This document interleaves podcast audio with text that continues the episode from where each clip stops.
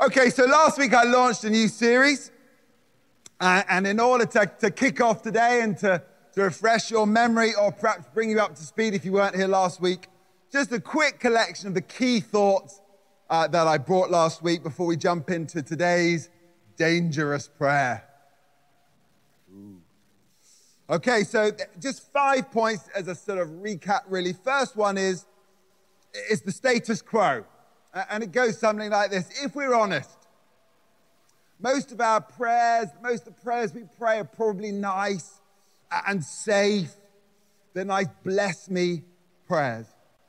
But As we said last week, and you've probably heard the line before, what if God's intent is not so much to keep you safe, but to make you dangerous? And then I think the next one is, is an opportunity. You know, we can as children of God, we can pray edgy and life changing, even destiny shifting prayers that invite the activity of God. And then a big statement that I made last week, which is that, that our fruitfulness in the kingdom will be directly proportional to the number of dangerous prayers that you're prepared to pray. I mean, at the end of the day, you're going to keep yourself safe, you're going to tuck yourself back, keep yourself out the front line, or you're going to be bold and you're going to pray some of these prayers. Say, God, come use me. God, come do something in my life, in my circumstances. Hey, God, use me for your glory. Are you prepared to pray those prayers? And my fourth one is a challenge. Do you ever pray prayers that make you vulnerable? Prayers that expose your heart. You can see I'm setting up something today. Prayers that, that, that place you at God's mercy, kind of entirely in His hands, with nowhere to run, nowhere to hide. Do you ever pray prayers that have the potential to stir things up radically for God to answer them literally? And the final thought really is a, is a risk. You know, your, your prayers are not going to change God, who is unchangeable. But there's a very decent chance that they'll change you. And that leads rather nicely in today's uh, dangerous prayer. Today's dangerous prayer is, Lord, change me. You know, I reckon that's a fantastic prayer. I reckon it's a powerful prayer. I reckon it's also a bit of a terrifying prayer. Now, I know that some of you get nervous as soon as anyone says the CH word. You know what the CH word is, don't you? I'm not even going to say it. You know, especially if they aim that word at you. After all, I suspect that, that most of us would wish that, that everyone else would change. But change by definition, I think, implies at least a degree of discomfort, largely because pride is often at stake. So, the prayer that we're going to pray today is not, Lord, change my husband, not change my kids, you know, maybe swap them over or something, I don't know. It's not, it's not, Lord, change my boss. I mean, you can pray that too. The prayer we're going to pray today is, Lord, change me. To play a little game for my entertainment. Preachers like do this kind of thing because uh, you know, it kind of keeps us going. So I'd like you, please, to repeat after me the following. Ready? Change is good. That didn't sound very convincing. Okay, well, we'll, we'll add on a little bit, okay? I'd like you to repeat after me. Change is good if it's God doing the changing. A little bit better? Yeah, I thought so. And one more. Humor me, please. God is good if becoming more like Jesus is the result. That's not so bad, is it? It's not so bad. We don't need to be frightened of change. Matthew 18, verse 3, Jesus said, Truly I tell you, unless you change and become like little children, you will never enter the kingdom of heaven. 2 Corinthians 3 17 and 18. For the Lord is the Spirit, and wherever the Spirit of the Lord is, there is freedom. And it goes on to say, And the Lord, who is the Spirit, makes us more and more like Him as we are changed into His glorious image.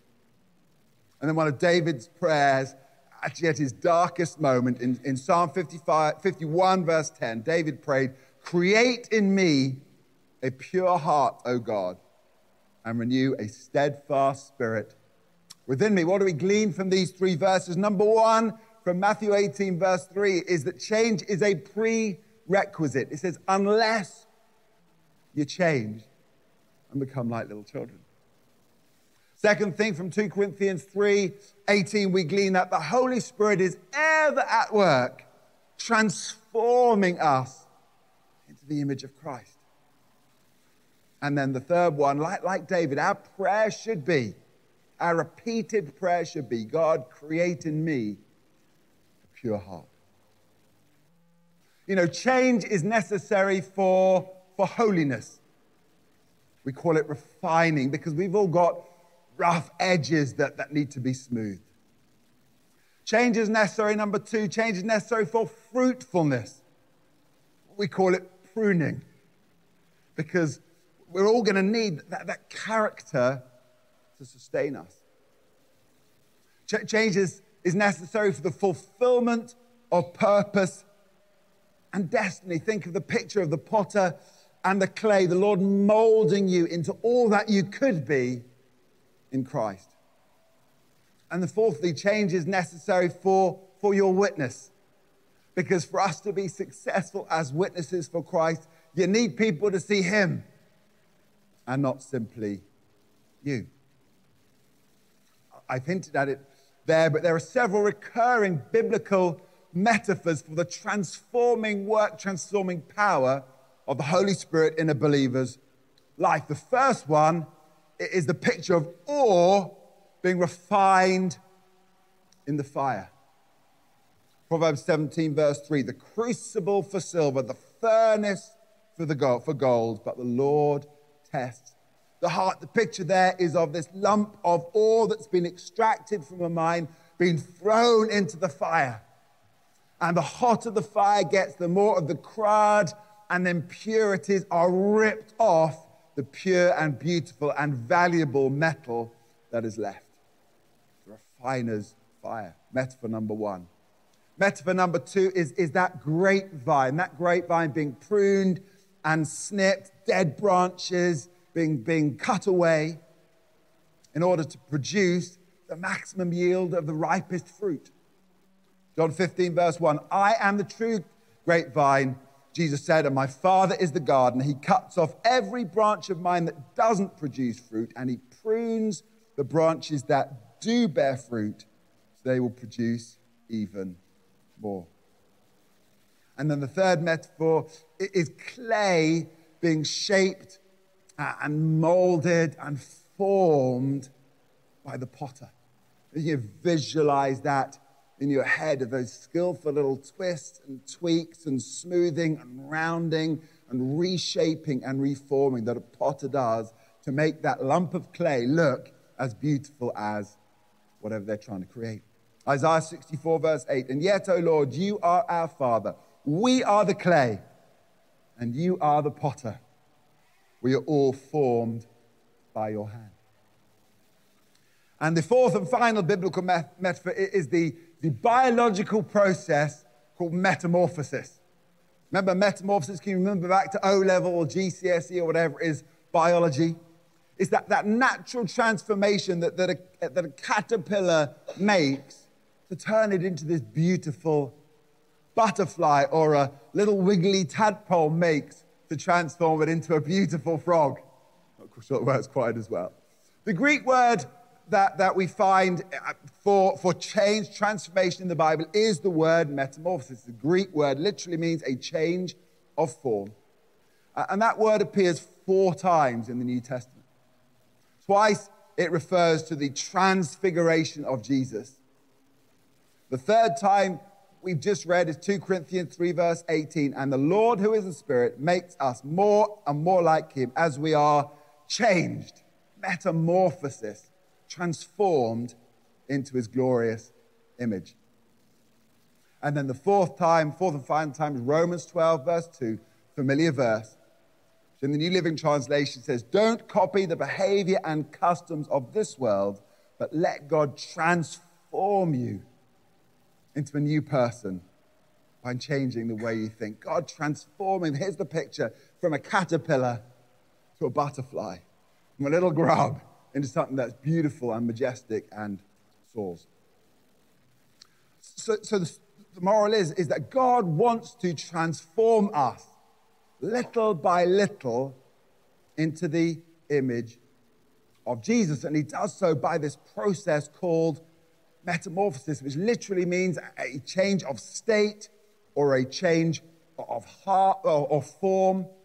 Um, for us, it means a change of heart and a change of mind.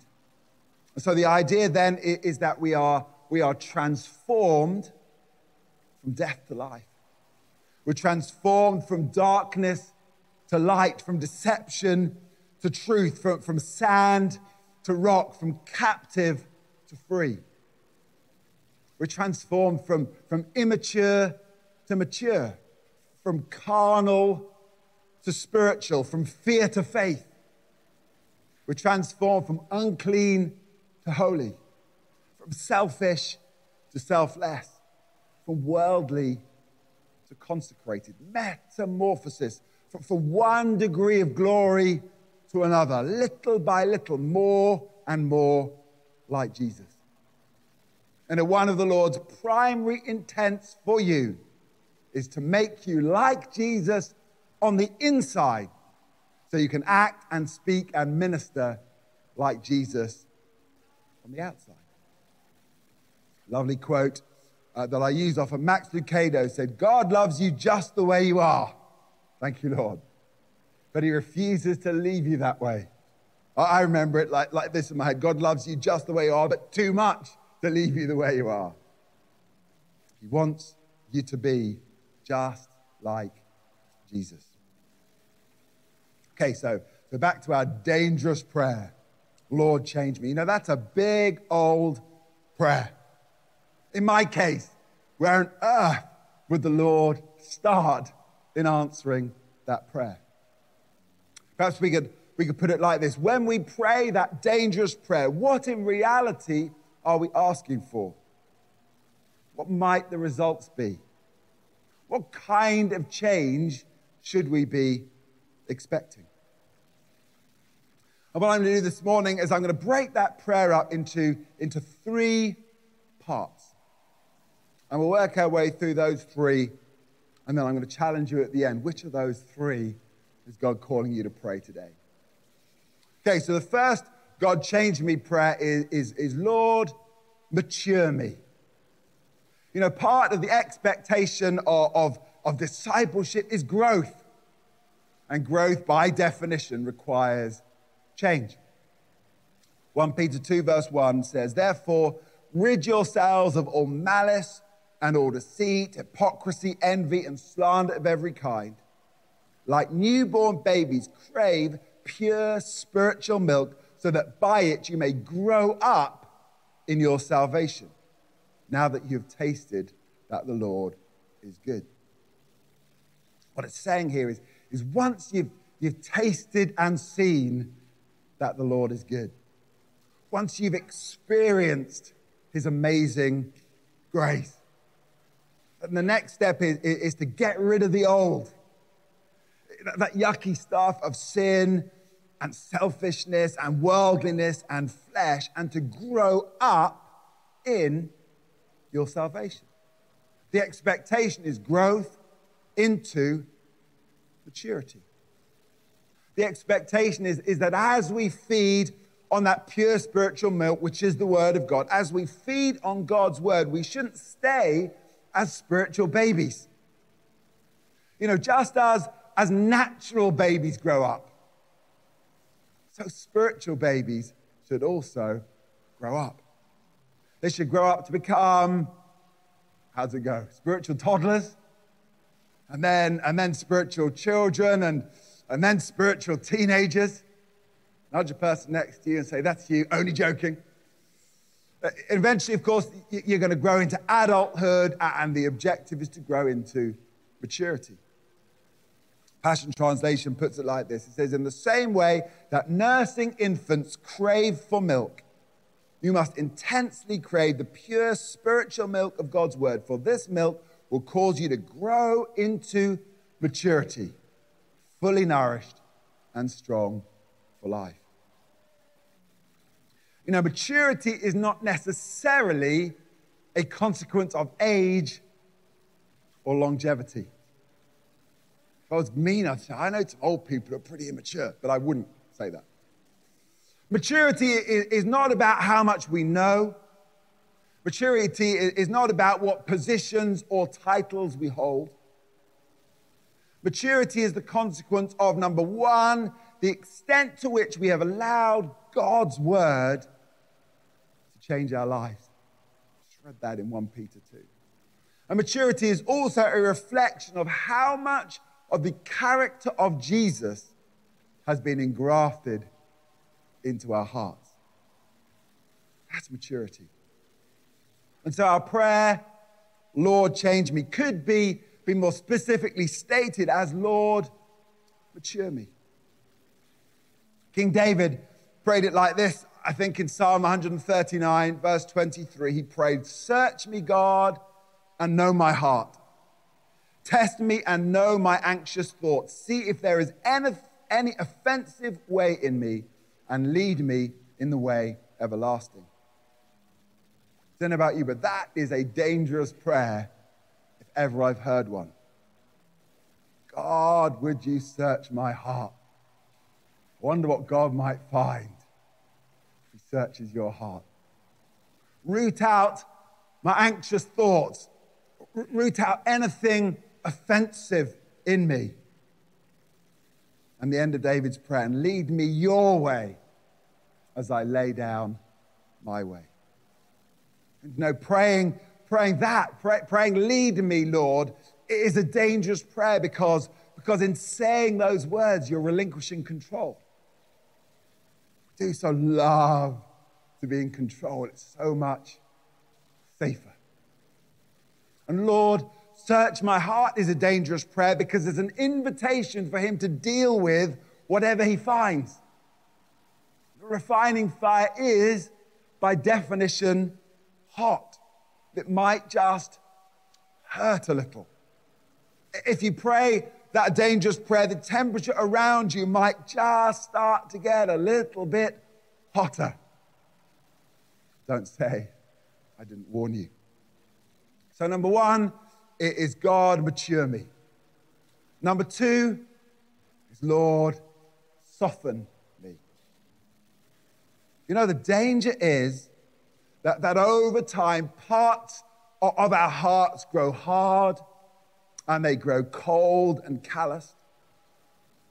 So we pray, Lord, would you change and soften my heart? That this is the desire to, to feel what God feels, to see what He sees, to value what He values. It's an invitation for, for His compassion to move you. It's an invitation to become, to become sensitive to the Holy Spirit heartbeat for the people and situations around you. Why is Lord soften me a dangerous prayer? because it's so much safer not to feel. It's so much safer not to see and not to be moved. It's a dangerous prayer because when you pray this prayer, you make yourself vulnerable. Of course, the safe way is to toughen up, is to thicken your skin and harden your heart and build walls and wear masks and not let anyone or anything in. That's the safe way. The safe way is to be, be like that tortoise who sticks its head into that hard shell when the predator comes calling, rather than rolling onto his back and displaying that soft and vulnerable underbelly. Now, there's quite a well known passage in Ezekiel 36 There are well known passages in Ezekiel. Uh, and in this particular story, we'll have a quick look at it. The, the Israelites are in exile in Babylon, as we know they were for many years. But you know what? Around about the time this prophecy is uttered, God is starting to prophesy a glorious return home. And it goes like this Ezekiel 36, verse 24 For I will take you out of the nations, I will gather you from all the countries and bring you back into your own land. I will sprinkle clean water on you, and you will be clean. I will cleanse you from all your impurities and from all your idols. I will give you a new heart and put a new spirit in you. I will remove from you your heart of stone and give you a heart of flesh. I will put my spirit in you and move you to follow my decrees and be careful to keep my laws. Then you will live in the land I gave your ancestors. You will be my people, and I will be your God. What a, what a powerful prophecy of the, of the restoration of a nation that had fallen into sin and away from God and ultimately into exile. But you know what? It's also a stunning prophecy of, the new covenant. What we have in this prophecy, as we see often in Ezekiel and Isaiah, is what we call a double reference. The prophet is addressing something in the present now or something that is about to happen, but as a double, as a second reference, also referring to something quite a bit further down the line. So, this double reference here in this passage, number one, is, is this is what I will do for Israel right now, any minute coming up. But then the second one is, is this is what Jesus is going to do for God's people when he comes in the future, which, of course, to us is now in the past. Let me read verse 26 in the New Living Translation. I love this. So I will give you a new heart I will put a new spirit in you. And here it goes I, I will take out your stony and stubborn heart and give you a tender, responsive heart. You know, for me, I, I love that promise. This is the Lord saying, This is what I'm going to do. Saying, This is how I work. This is my purpose for your heart. This is the ministry of the Holy Spirit to take out your stony and stubborn heart and to give you instead a tender and responsive heart, one that is clean and pure, but one that is soft and pliable. Then he goes on to say, I will put my spirit in you and move you. Isn't that wonderful? You know, this is God's purpose for you and for me that your heart be softened, to become tender and responsive, tender to Him, tender to His heart and to His will and to His purposes for you. Also, tender to those around you as, as you're moved by that compassion, as, as you serve as ambassadors for Christ and, and as ministers of the new covenant, and as, as agents of grace and also to make you responsive, such that when you feel that deep, deep stirring of Holy Spirit compassion, you're quick to yield, and you're quick to act, and you're quick to reach out. The challenge, I think, in that is, is, is your heart soft? Is your heart penetrable? Is your heart open? Can God get in there? Does He have access?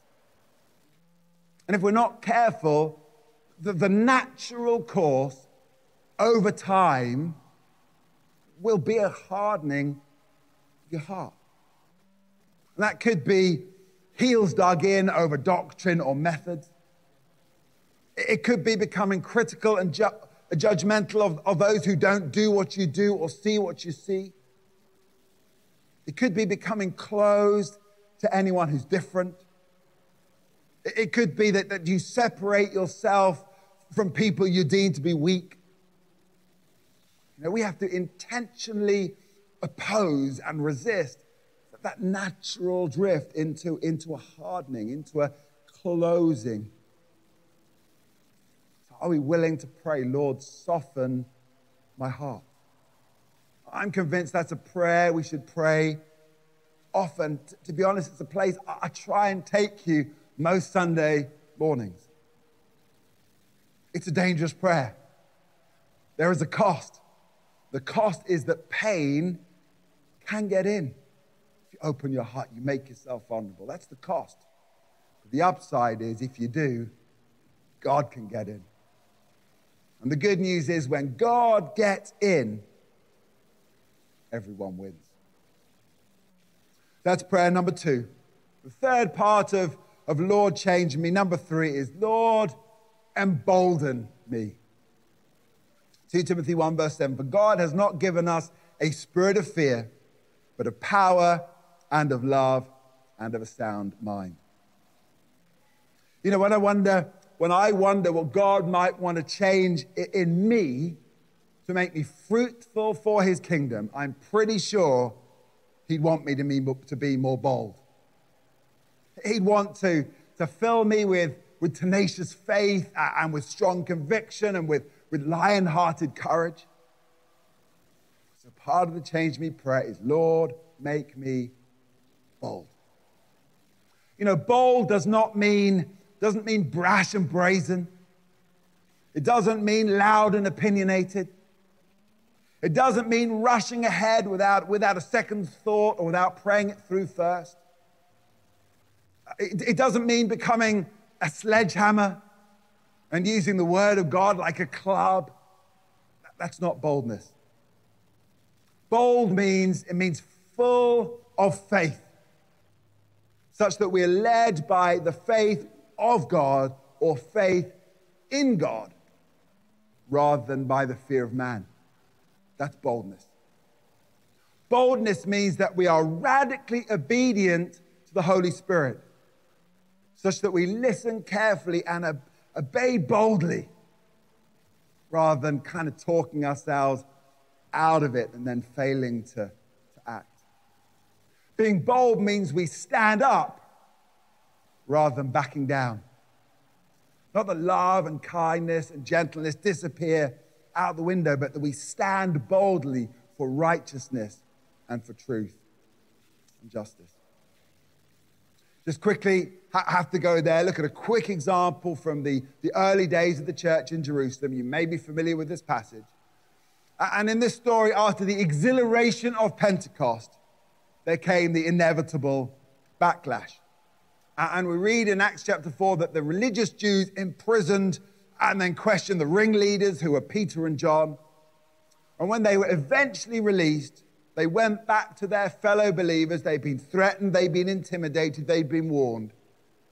And this is what they prayed Acts chapter 4, verse 29. Now, Lord, consider their threats and enable your servants to speak your word with great boldness.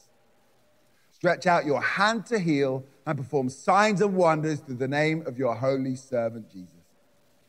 And in verse 31, we read the outcome of that prayer. It says, After they prayed, the place where they were meeting was shaken, and they were all filled with the Holy Spirit and spoke the word of God boldly. For me, this must always be a part of that prayer search me and know my heart.